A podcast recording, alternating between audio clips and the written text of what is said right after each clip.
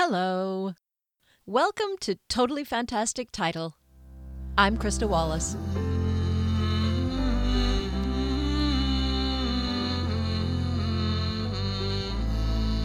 This week is the anniversary of my mum's death. She was such a lovely woman, beautiful smile, and so welcoming. My friends always enjoyed coming over to our house because they were always made to feel so at home and cared for.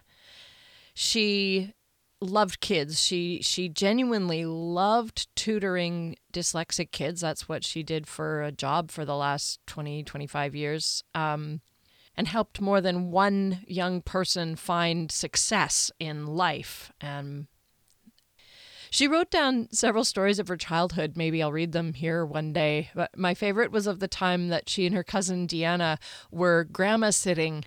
And they went around the house and moved all the clocks ahead an hour so they could put grandma to bed an hour early. And then they poured themselves each an entire bowl of maple syrup and sat there and drank it through straws. they might have been kind of sick after that. She was quite an enthusiastic talker. And I remember walking into the par- department store at the mall one day with her and she was chatting away, blah, blah, blah, about whatever and looking all around. She's walking through the ladies' wear.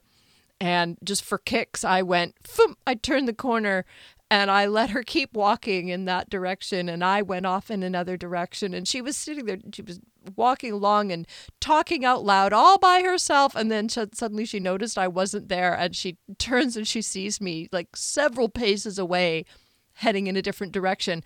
And I'm totally straight faced. And she's standing there and she's practically peeing herself. She's laughing so hard. She had this way of laughing so hard without making a sound. And it was just, it was so funny. And when I had my first baby and my husband was working nights in the theater, she drove over. It was like a half hour, 45 minute drive. And uh, she loaned me her car and babysat so that I could go to choir practice. She said it was important for me to keep doing things that were just for me.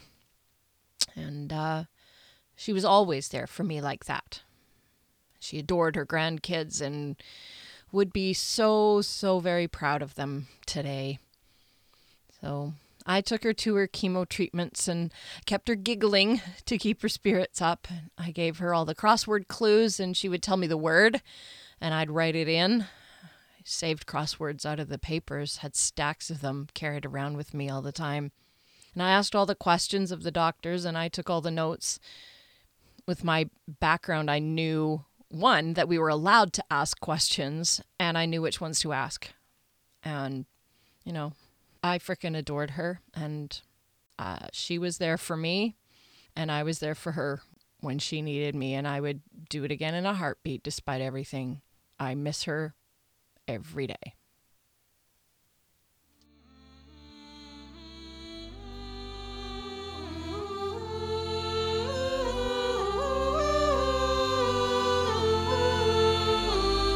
Gatekeeper's Key by Krista Wallace. Chapter 15 Nightmare of a Sleeping Village.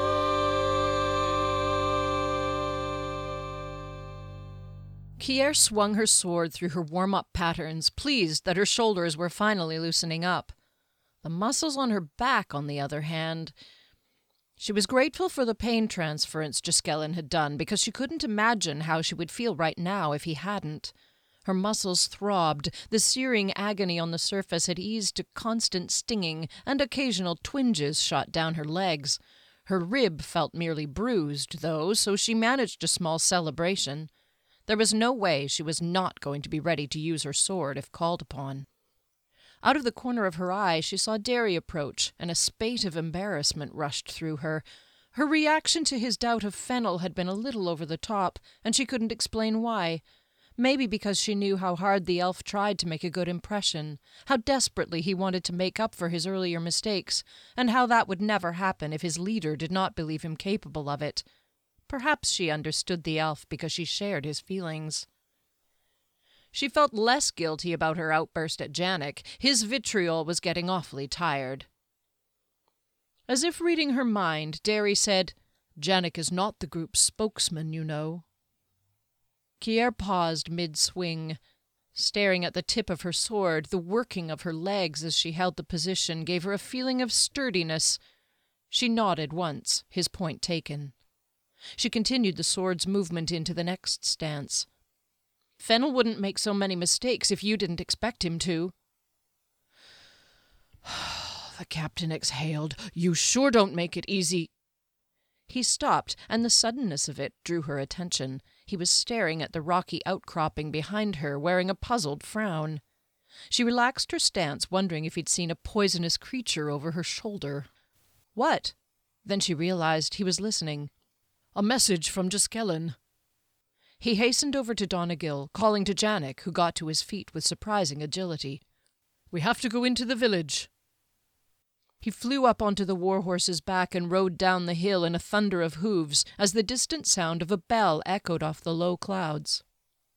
Kier leapt onto Trigg's back, his auburn sheen vibrant in spite of the filtered light. Janek followed close behind.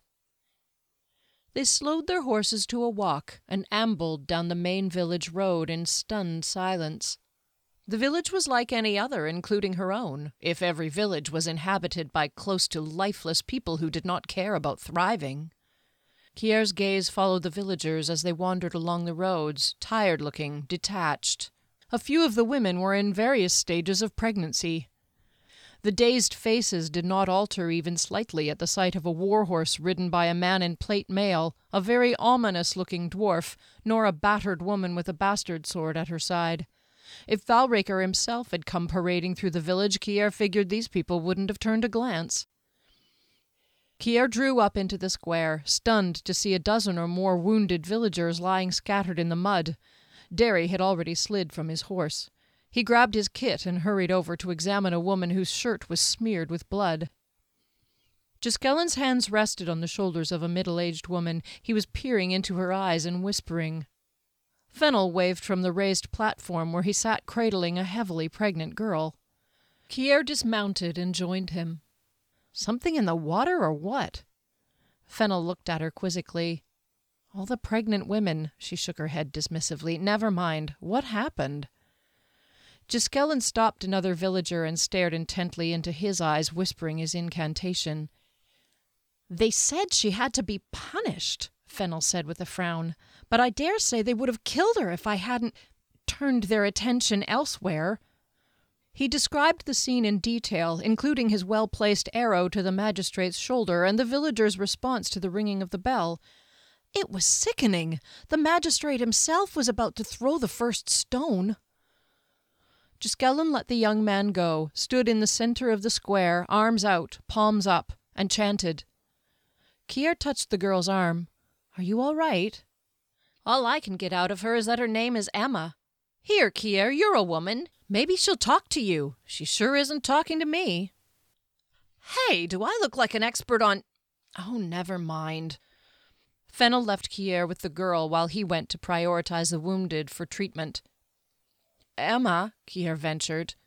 The girl didn't respond. Fennel might as well have handed her a bowl full of wheat and told her to bake something. Captain, Juskellen called.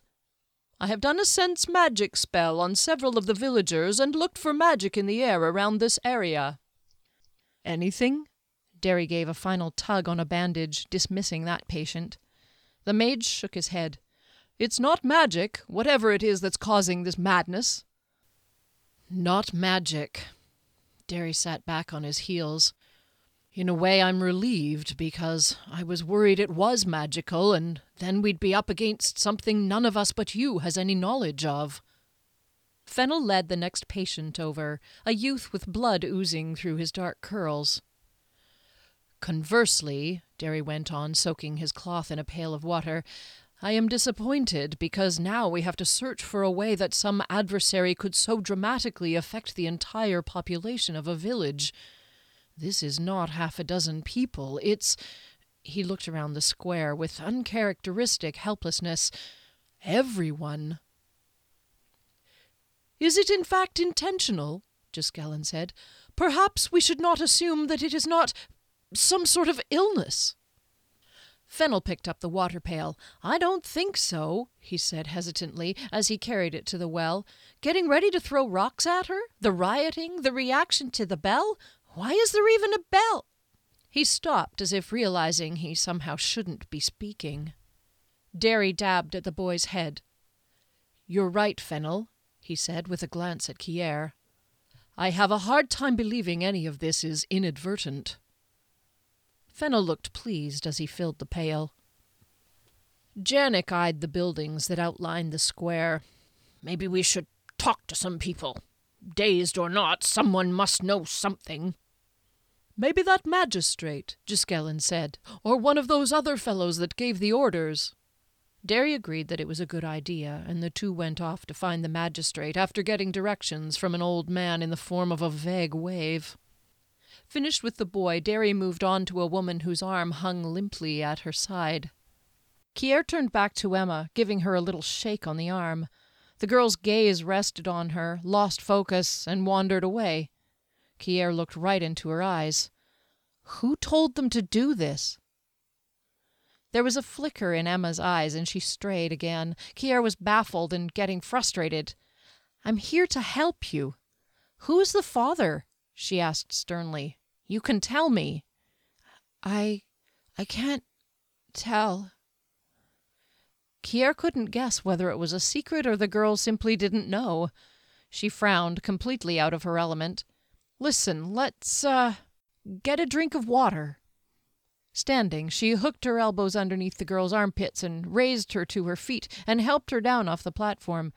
She led the girl over to the nearby well and drew up a bucketful, splashing it on Emma's face. She encouraged her to cup her hands and take a drink. Better now? Where do you live? Shall I take you home? All right. Do you live with your parents? Kier went on, following in the direction Emma pointed. Emma drew herself up with subdued pride and said, My father is the magistrate of the village. She looked up at Kier with delighted eyes.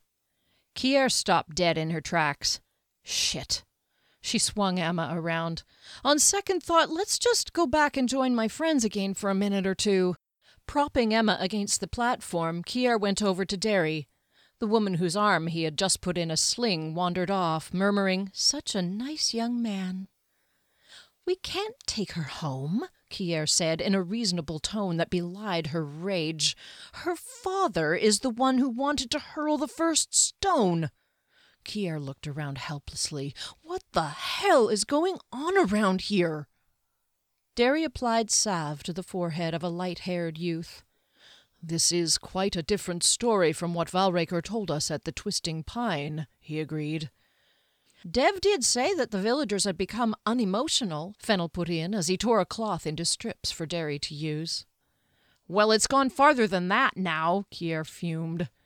Yes, said Derry calmly, but we cannot allow our own emotions to get out of hand and overcompensate for the villagers' lack thereof. He was about to throw a rock at his own daughter, Derry. That detail was not lost on me, Kier, but Valraker sent us up here to find out what is happening and to help these people if we can. Losing our minds will not help them. Kier knew Derry was right and clenched her teeth, trying to be sensible again. Can we assume Gregor is behind this? I think it's safe to assume that Gregor is behind pretty much every bit of evil or nastiness we ever lay eyes on. Fennel smiled wryly. But why this? Kier shook her head. She looked over her shoulder at the very pregnant girl who sat on the steps of the platform, picking off splinters of wood from the edge, wearing a contented smile. She's forgotten about it already.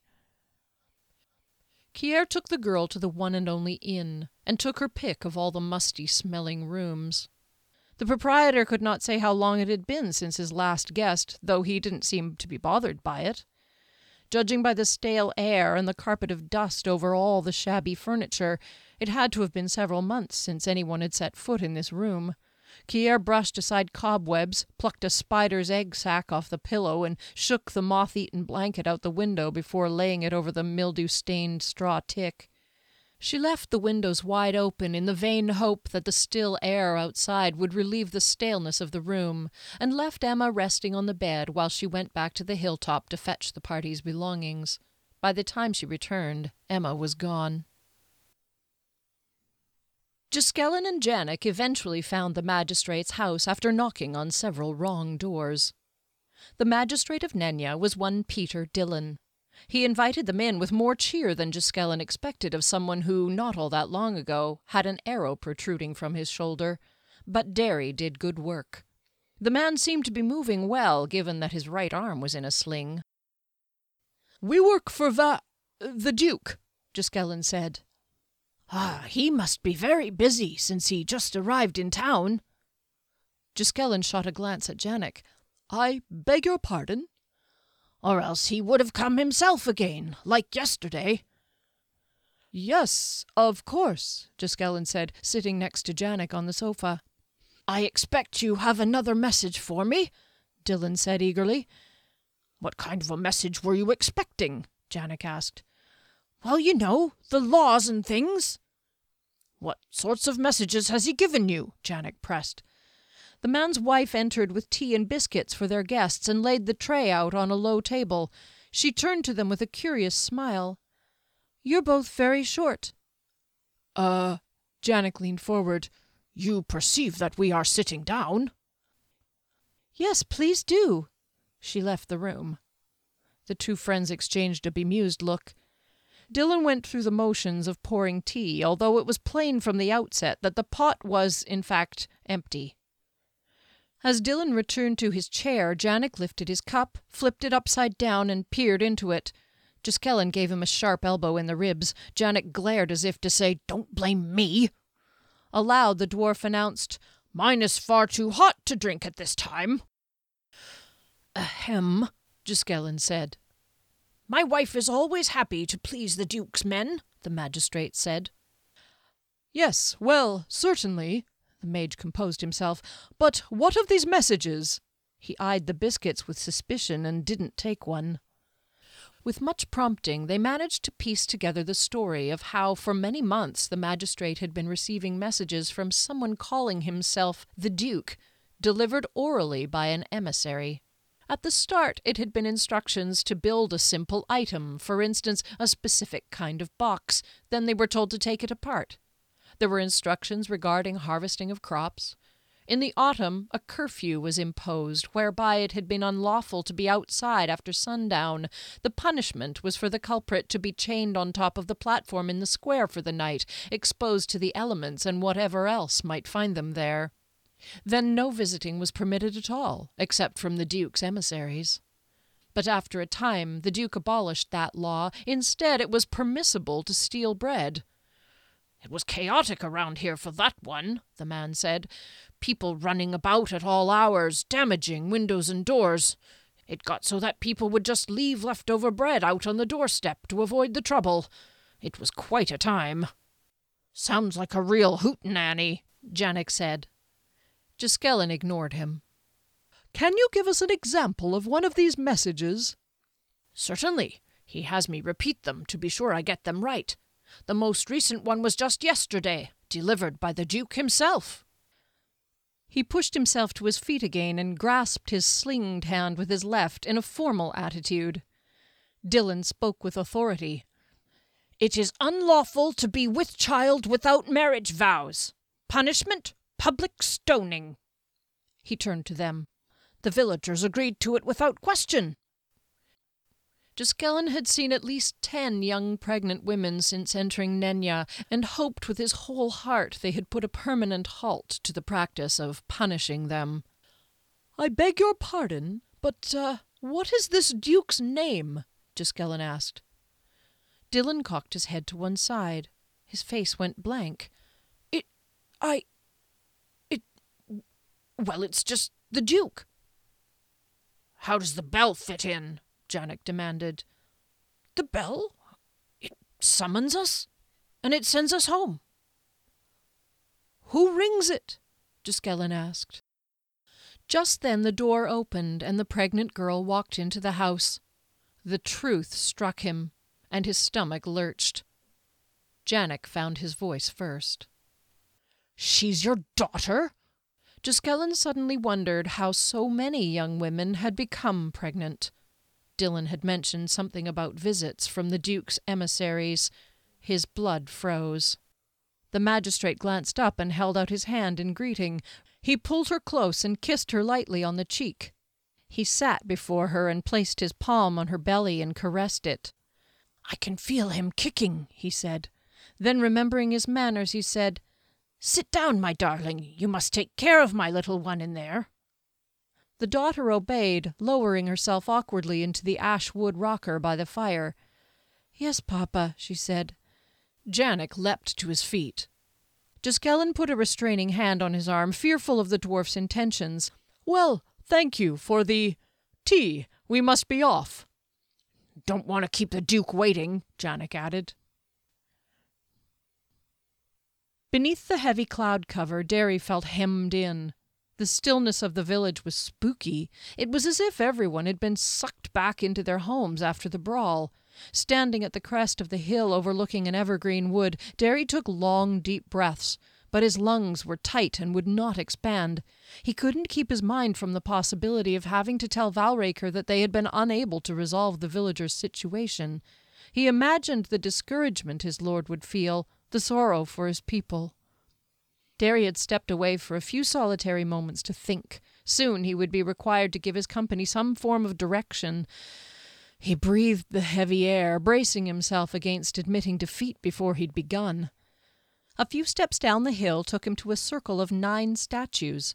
The gods and goddesses, all carved out of obsidian, the weeds grown up to knee height around their bases. They stood facing one another as if in conference. Discussing a way you can help me? he asked with little faith. Sure enough, Kier and Fennel ambled toward him along the ridge of the hill. The black stone figures remained motionless and unhelpful, but Derry knew in his heart that it was with himself he felt frustration, not with the divine ones. Why should they aid him when he had taken no steps on his own to discover how this condition was afflicting everyone in Nenya? With a strange sense of trepidation, he stepped into the circle of stone creations. Will you give me a clue? A place to start? The rest of the world fell silent around him. Derry studied them with admiration. Dima, the sun god, Garin, god of fire and war, Aden, goddess of life, Theris, Kawaldor, and the rest. These were wondrous representations, some of the best Derry had seen. This Aden cradled a sheaf of wheat in one arm, and with the other hand she held the spirarus, the flower that breathes life into all living things. She was even more lifelike than the statue he had shown Kier in Shale. He couldn't take his eyes off them, drawn by their power and mystery. The statues seemed to speak to him. His doubt of them wavered. His gaze rested on the statue of Dion, the water goddess. Her hair flowed in wavy ringlets from her head, the way a stream gurgles forth from a spring. He followed the hair down her sleek body, past the hands, rippled like the surface of a lake when a pebble has been tossed in. Nestled in her arms was the Huiske, the mythical creature resembling part fish, part cloud. Her fin like feet were together as though she were about to dive. Derry stared at the statue. Dion, goddess of water. That's it! he yelled just as Kier and Fennel stepped up. Derry was too excited and relieved to feel embarrassed. Fennel, go to the inn and ask if we can borrow some pots and pans. Huh? I'm serious, please. The elf obediently trotted back up the hill, but Kier was looking at him quizzically. The water, Derry explained eagerly, leaving the circle of statues. It's so obvious. Her bruised face lit up. Someone's contaminated the well. Yes. Without even thinking, he flung his arms around her. She let out a hiss of surprise and pain. He let go instantly. I'm sorry. It's. She wasn't looking at him. I'm fine. He backed off, heat flaring on his face. I guess I'll need Juskellen's help with this. They hurried up the hill. Kier and Fennel sat up on the platform. Juskellen and Janek had returned, and the dwarf hacked off a corner of the platform to make a fire at the edge of the square. The mage drew a bucketful of water from the well and distributed it among the pots and saucepans they borrowed from the inn. Derry laid out various herbs and fungi that they would add to the water to test it. He and the mage crouched by the fire, their heads together in earnest discussion. The mage dropped bits of stuff into the water, a pinch here and a pinch there. Kier fidgeted, pulling at splinters of wood the same way Emma had done earlier. Her body simmered like one of the saucepans, with a mixture of uselessness and impatience, with a pinch of hope added. Soon Janek joined them, standing off to one side awkwardly. As if he doesn't want anyone to think he's with us, Kier thought with amusement. The dwarf told them about his and Giskellen's visit with the magistrate, the laws, the horrific announcement he'd demonstrated, and the appearance of the man's daughter. He seemed to need to talk about it. And it's worse, he went on. It looks like the magistrate isn't just her father. Kier added a pinch of nausea to her concoction, and Fennel murmured, That's horrible. And he even told us that the Duke himself is in town, Janek finished. I'm dying to find out who does a good Valraker impersonation. There's some sort of conditioning going on, Kier said. They started with simple instructions, probably as a test. Build a box, take it apart, Janek said. They separated folks from each other, maybe so they couldn't discuss anything, Fennel said. Then the directions became more complicated, and they added punishments, Kier said. Someone told them the girl's pregnancy was wrong, Janek put in. Someone told them to start throwing rocks at her. Kier picked up his point, but they didn't get to throw their stones at Emma. They reacted instead to the arrow. They went mad, and then someone rang the bell. What worries me is that if someone got them all riled up and then nobody rang the bell to tell them to stop, Fennel began. They'd likely beat the daylights out of each other and they'd all be dead, Janek said. One village destroyed by Dregor without so much as the lifting of a finger by a single orc. Kier bit her tongue and swallowed bile, horrified at the irony that there really might be something in the water. I guess as long as people drink from the well, they'll be affected without any awareness of it. She turned this over and over in her mind. It led somewhere if she could only pinpoint it. Dregor could easily use the same treatment on other villages and towns, maybe even cities, and eventually have complete control, Fennel added. Oh, come on, it would never go that far. They looked at each other grimly. I'm thirsty, said Fennel. Janek cuffed him on the back of the head. Kier looked over at Derry and Giskellen, stirring, smelling, she was aware of a few pairs of eyes peering out at them from behind tattered curtains in the low buildings that surrounded the square, watching the proceedings. Listen, Kier straightened. Like you said, somebody is feeding them these instructions. Wouldn't it make sense that whoever was causing this would want to be present to oversee it? And if so, wouldn't it also make sense that they would want to be near a fresh water source? They looked at her blankly. There's a stream down there, she said, pointing.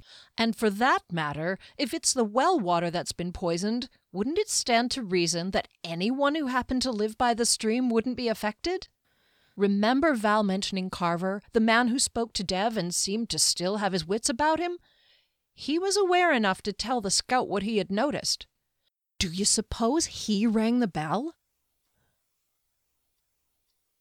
Ronav clasped his hands on his belly and observed his new right hand man appraisingly. Hunter tipped his chair so the back rested on the wall of the cottage. Doesn't it bother you that things didn't go as planned? Ronav shook his head. The result was interesting, all the same. He gave his new right hand a smirk. How did you enjoy your first day as Duke? Hunter's face looked impassive. He was about to answer when the cottage door was flung open. Chief, it's Valraker's company that stopped it. He looked at Ronav, his face stricken with distress. They're doing some sorts of tests on the well water. And, Chief, she's with them. Ronav felt a moment's panic but contained it. Hunter's knuckles were white where they clutched his liquor cup. It was up to Ronav to keep control. He shrugged dismissively. We're not dealing with amateurs, after all. Lord Valraker doesn't take on imbeciles. What do we do? Richie asked. The others are cracking. They think she's a witch. Ronav could relate. Perhaps she is. He looked at his right hand. I haven't shared with you the story of our little guest we had recently. It was the day before you arrived. He chuckled. She's one of Valraker's playthings, you know, and I had a need for a chat with her. She caused us some trouble. He suppressed a shudder, sipping his drink. She has a pendant with a jewel on it. Hunter blinked, but was still. A very peculiar thing, Ronav went on. My man Con was quite taken with her. Of course, she's a rather pretty treat, and was fascinated by the pendant. He touched the jewel, and a very peculiar thing happened. He heard his pitch rising and wiped his suddenly sweating palms on his shirt, but regained his nerves. It exploded and killed him. The scene was so vivid in his memory. The man's screams echoed around the chamber. Peculiar indeed. Hunter drained his cup and poured again. So do we attack, Chief? Ritchie said, clearly hoping the answer would be no. The wheels turned in the chief's mind, and a smile formed on his lips. There will be no need. We have one more experiment to perform. Ritchie leaned against the cottage door frame, relieved. Ronav looked at his right hand man. You, Sir Duke, have new orders to deliver, and you must not be seen by them. Hunter shrugged. I have no wish to be. The horses had been waiting patiently for some attention, so Fennel, Janek, and Kier stabled them at the inn. Soon after, the trio stood on the north hill overlooking the stream. It was more like a creek. Kier had never studied Eckert geography, but she imagined this was a tributary to the north flowing river along which they had travelled to get here. It cradled the hill on which the village perched and disappeared into some trees around the bend. A few cottages were scattered along it, a few sheep and cows wandering between them. Kier was glad to be doing something productive instead of feeling helpless and restless. They descended the slope to the right and investigated the first cottage. They walked through the wide open door. The braided area rug in the front room was saturated with water, the result of gaping holes in the thatch roof. At the second cottage, goats had the run of the house, and it looked as if the human residents had left right in the middle of dinner. At the third home, the fence had collapsed from lack of maintenance, and a few sheep wandered around aimlessly. Something made Fennel take a closer look. He waved the other two over. This fence was very well made. Look how sturdily this corner was built. The joint doesn't even wiggle. He demonstrated. Moving farther along the fencing, as it lay nestled in the dirt, he pointed out dents caused by a wide headed hammer. The horizontal portions had not deteriorated, they had been smashed. Somebody wanted to make life pretty difficult for this farmer, Kier said. Here's another place where the fence looks like it was kicked down. Janek leaned over a section a few paces farther along. This indentation in the dry mud looks like a boot heel where it was stomped on. You're right. You'll make a decent tracker even with only one eye. He bit back the words and looked at the dwarf in alarm. Janek stood like a monolith, and Kier's fingers twitched, ready to draw her sword in Fennel's defense. Then the dwarf shocked her. Then you'll be out of a job and could take up poetry. Kier allowed herself a breath and relaxed her hand. She hesitantly played along. Just promise never to share it with any of us. The elf grinned ruefully. Kier moved to go around to the back of the house. She didn't know what to make of the dwarf's response. Perhaps he had been so affected by the plight of the villagers that he had summoned some compassion. She chose to accept it, but not count on it. There was a stone outbuilding behind the house, sturdy, with a solid door and shutters on the windows. They were latched from the inside. Within, the darkness was barely lifted by the grey light from outside. Something crunched under Kier's boot as she stepped across the even dirt ground to open the shutters. Fennel and Janek stood in the doorway. Once the window was open, she could see what was spread all over the floor chunks of flat stone surrounded by smaller bits and a great deal of dust. Grains of wheat and corn were scattered about, and a couple of broken wooden rods, useless for anything more than fuel. A grindstone? Kier asked, puzzled. That's what it looks like, Fennel agreed. Or a small rotary quern? There was no mistaking that it had been purposefully smashed. No piece of the contraption was salvageable. Kier walked around to the front door of the house, Fennel close on her heels. She tried the door. Unlike the others, this one was locked. She and Fennel exchanged a puzzled glance. Janek hung on the path behind them. There was no answer to Fennel's light tap on the door. Kier peered in the window and saw a rather disturbing silhouette. Uh oh. Hello? Fennel urgently rapped again. Is anyone there? Finally, a voice came from the other side of the door. Who are you? it demanded. It sounded very young. We're here to help, Kier said.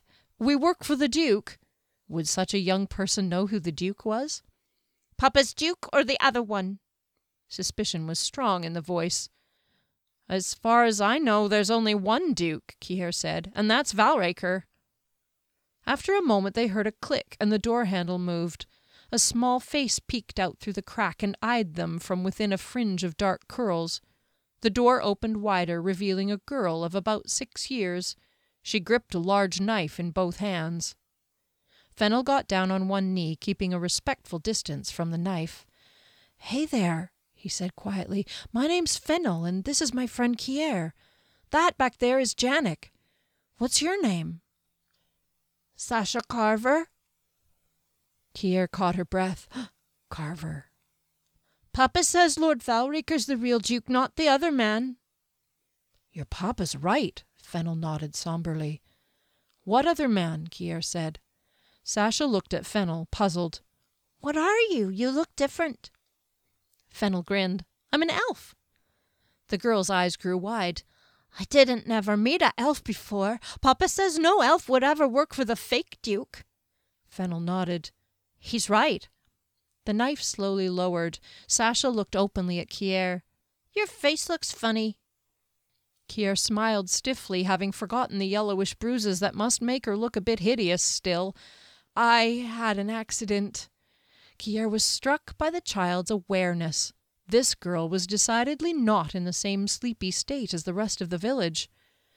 Where's your papa right now? He's right here, but he's. Sasha turned her head around to look at him. She opened the door a bit more, and Fennel entered, followed by Kier. The grey light from outside revealed a horrific sight, and Kier stifled a gasp. Fennel bit his lower lip. Sasha's papa was half propped up by a wooden chair, his head and arms dangling at awkward angles.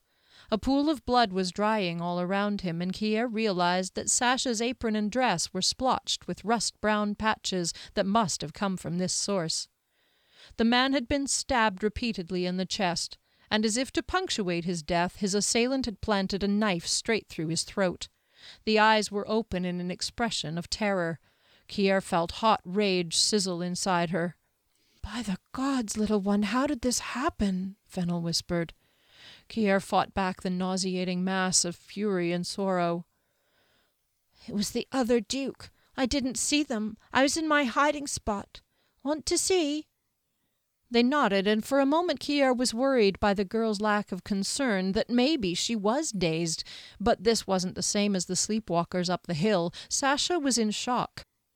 A darkening in the doorway told her that Janek had approached. Sasha led them into the pantry and set her knife on a shelf, then pointed to the tiny cupboard door in the corner. She opened the door and squeezed in. I always hide here when the men come. They were talking to Papa and they sounded cross. Papa said he liked the real Duke best, and they yelled, and there was bumping, and then the men went away. It was so quiet. Her lip began to quiver, and her voice dropped to a whisper.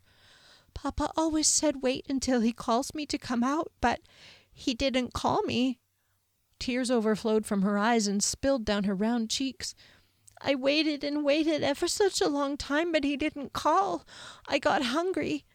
She turned her sweet face up to Kier. So I came out and found him. Shit, Kier thought. Fennel took Sasha's hand and patted it. It's good that you came out and that we found you.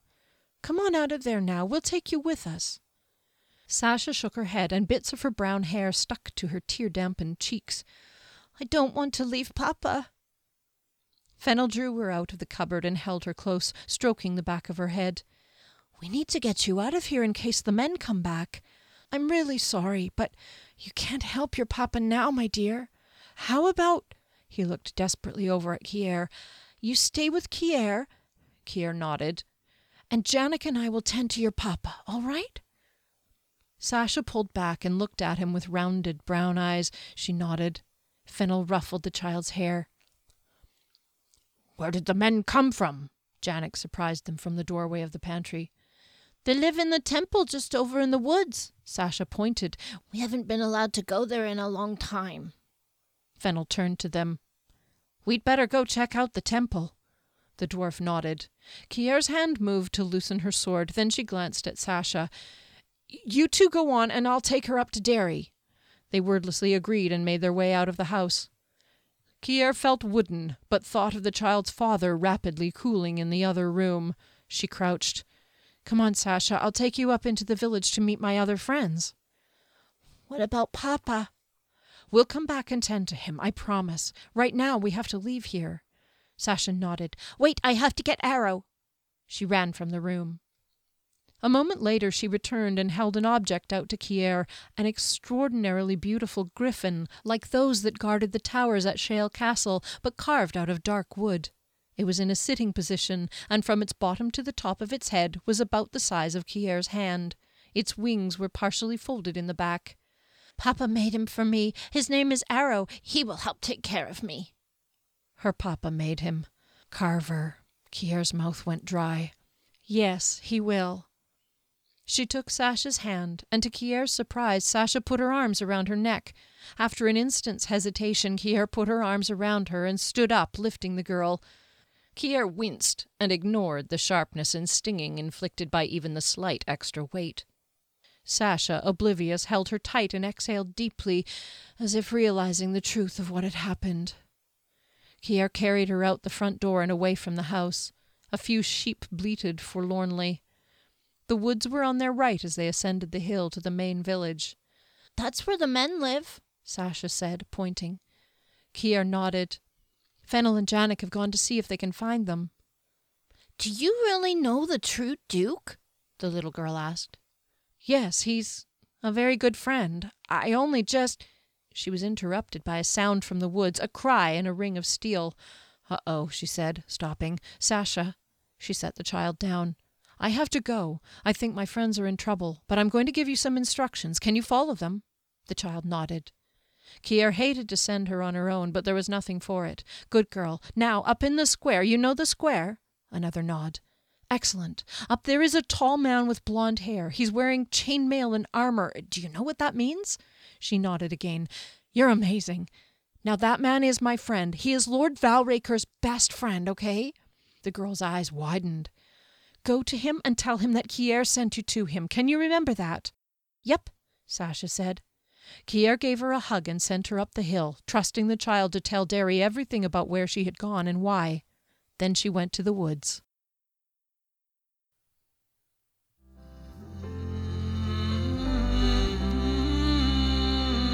There you have it. Thanks for sticking around. Only three chapters left, and then it'll be time to get ready for book two Gatekeeper's Deception. Gonna take two or three weeks off in between and uh, share some chats, maybe some short fiction, stuff like that. Have a bit of a break from the novels. You know what's a good thing about this pandemic? Our local government recognizes that if you're going to hang out and socialize with friends, outdoors is safer than indoors. With that in mind, they started a pilot project where we can drink alcohol in the park, which we're not usually allowed to do. They chose six parks throughout the city, and one of them happens to be in the park right there through the trees by my house. So we go over there with our drinks and sit there and chit chat the same way we would do at our home or our friends' houses. And look, we say, look how responsible we adults are, not being rowdy and not throwing our garbage all over. We have our visit with our adult beverages and then we go home. Our alcohol consumption laws here in BC are so goofy and archaic that we're very proud of being allowed to show that we can consume adult beverages responsibly in a public place. I like our local government though for not overthinking the thing. I mean, if it doesn't work, if too many people are twits, they then they can shut it down, but why not give people the chance to give it a go? And if it's working and there aren't any problems, then keep it because it only makes sense. Check out the Totally Fantastic Title Facebook page. Drop me an email at totallyfantastictitle at gmail.com if you want to get the newsletter. And thanks again to my family Matt, David, Heather, and Maggie. Thanks, David and Sharon. Thanks to the original six. And thanks to you. Now go be fantastic.